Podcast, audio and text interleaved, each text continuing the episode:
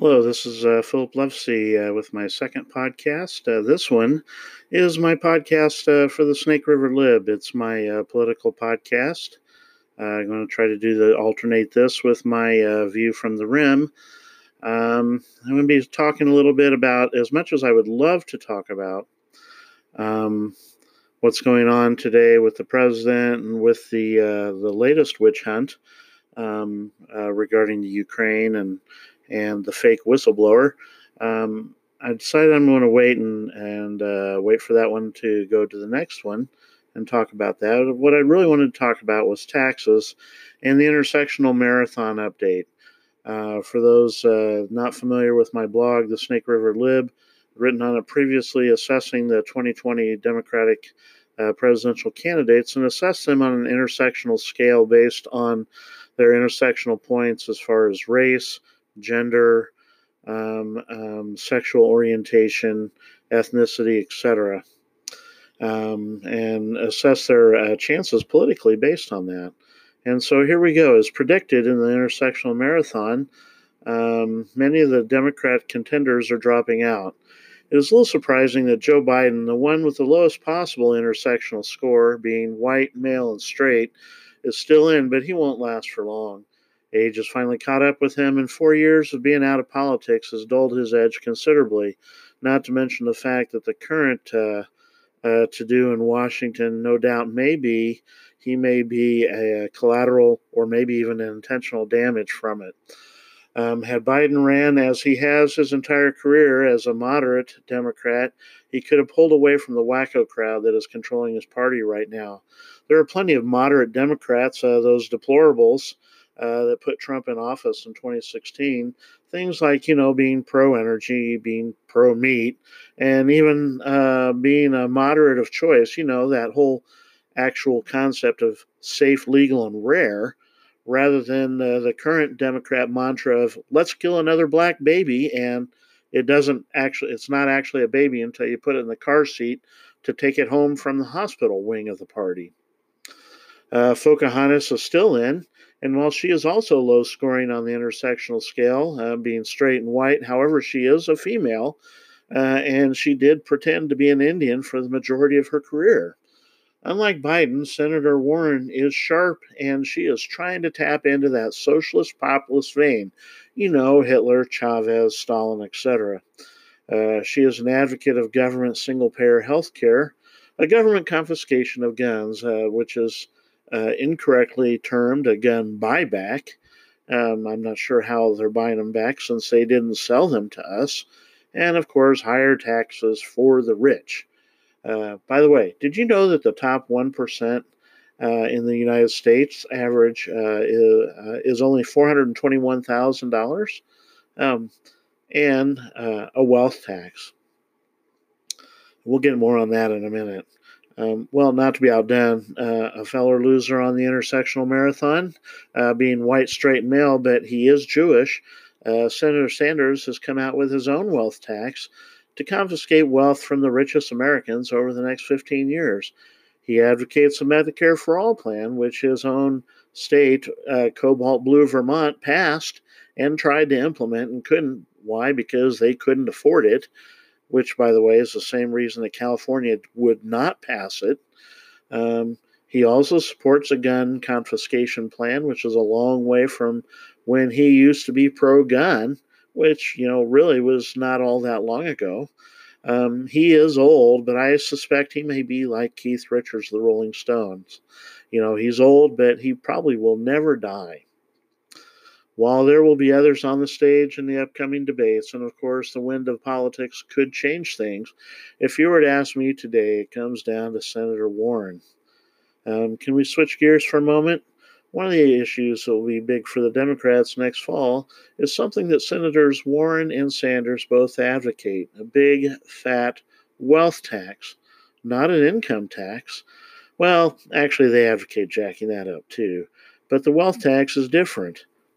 As the IRS already ta- tracks individuals' wealth, uh, primarily for estate tax planning, each will be assessed annually a percentage based on that value. Senator Warren says 2% for the value over 50 million. Senator Sanders has a sliding scale starting at 32 million on up with 8% at the top annually. Both forecast rosy numbers. Warren says 2.7 trillion will be collected over 10 years, with Senator Sanders um, guesstimating somewhere around 4 trillion in the same amount of time. How much would they get, assuming they could pass such a thing and it were to pass a constitutional muster, which is highly unlikely? Well, probably very little. Once, once it looked like it would pass, you would see a mass exodus of wealth in this country. Wealth would simply evaporate. Can we talk about that? really the whole reason that I'm broadcasting this and writing an accompanying blog is because of something that I read while over at the Socialist Sanders website. I'm not slurring him by calling him that, as that is a t- title he proudly but disingenuously wears. Why do I say disingenuously? Because what he sells is way different than the models that he alleges to love in Europe. You see, in those welfare states over in Europe, they all carry a very heavy tax burden. He does not openly say that, which is why he is a coward and a hypocrite. All pay taxes and a heavy tax burden. As in, in the United States, a lower middle class individual here would be taxed a 40% federal income tax rate. That's higher than the, income tax rate today on the most rich Americans. The lower middle class doesn't even pay income taxes currently in the United States. Don't give me Social Security, it's not a tax. It's put into a lockbox, saved for you for, well, that's another episode. So, contrary to what people say, he does not speak truth to power, he speaks lies to power.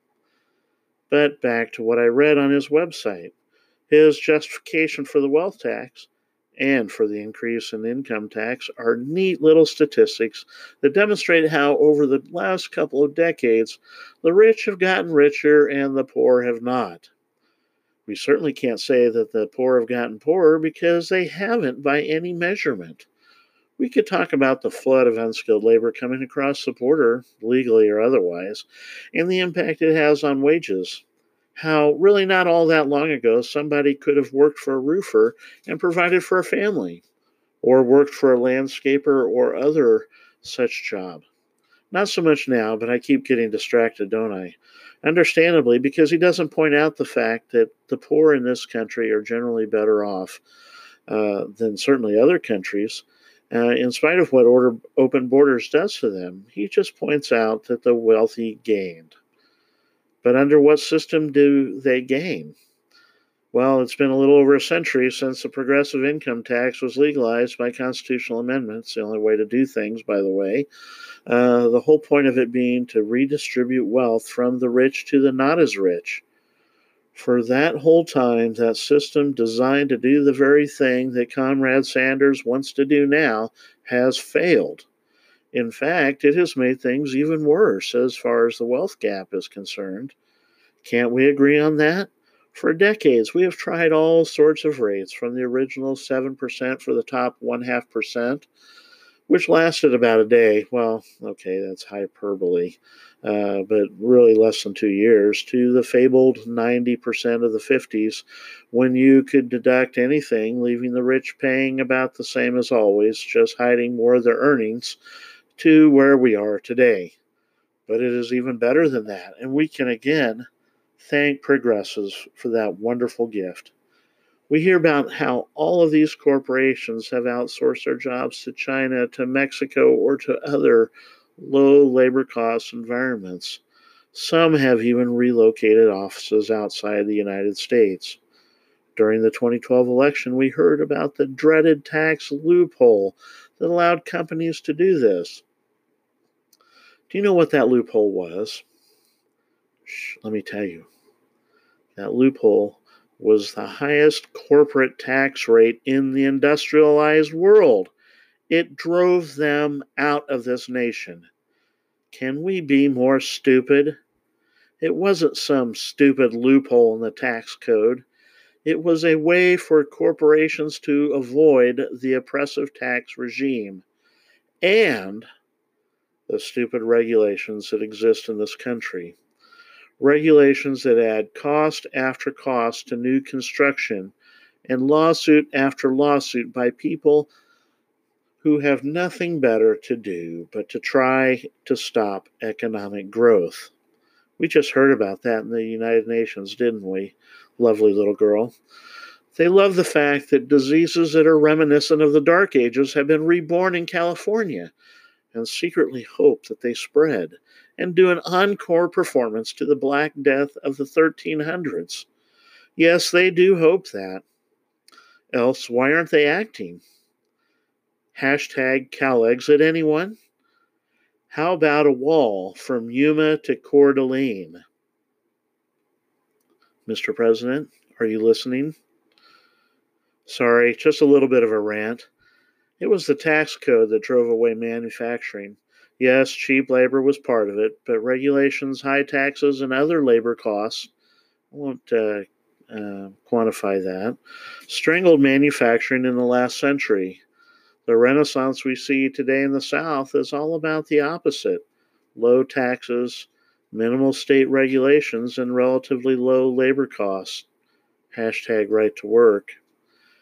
Add that to the slashing of the corporate income tax and the Chinese dragging their feet on trade, and you have a potential shift. Having a skilled workforce capable of working in modern day manufacturing is another issue for another day. We have tried the progressive income tax for a century to redistribute wealth, but just like a typical socialist, they say, we didn't do it right. And now they are demanding a wealth tax to go along with it.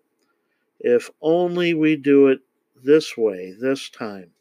See, let me show you my chalkboard. It works on a chalkboard. If you let us do it this time, it for sure will work.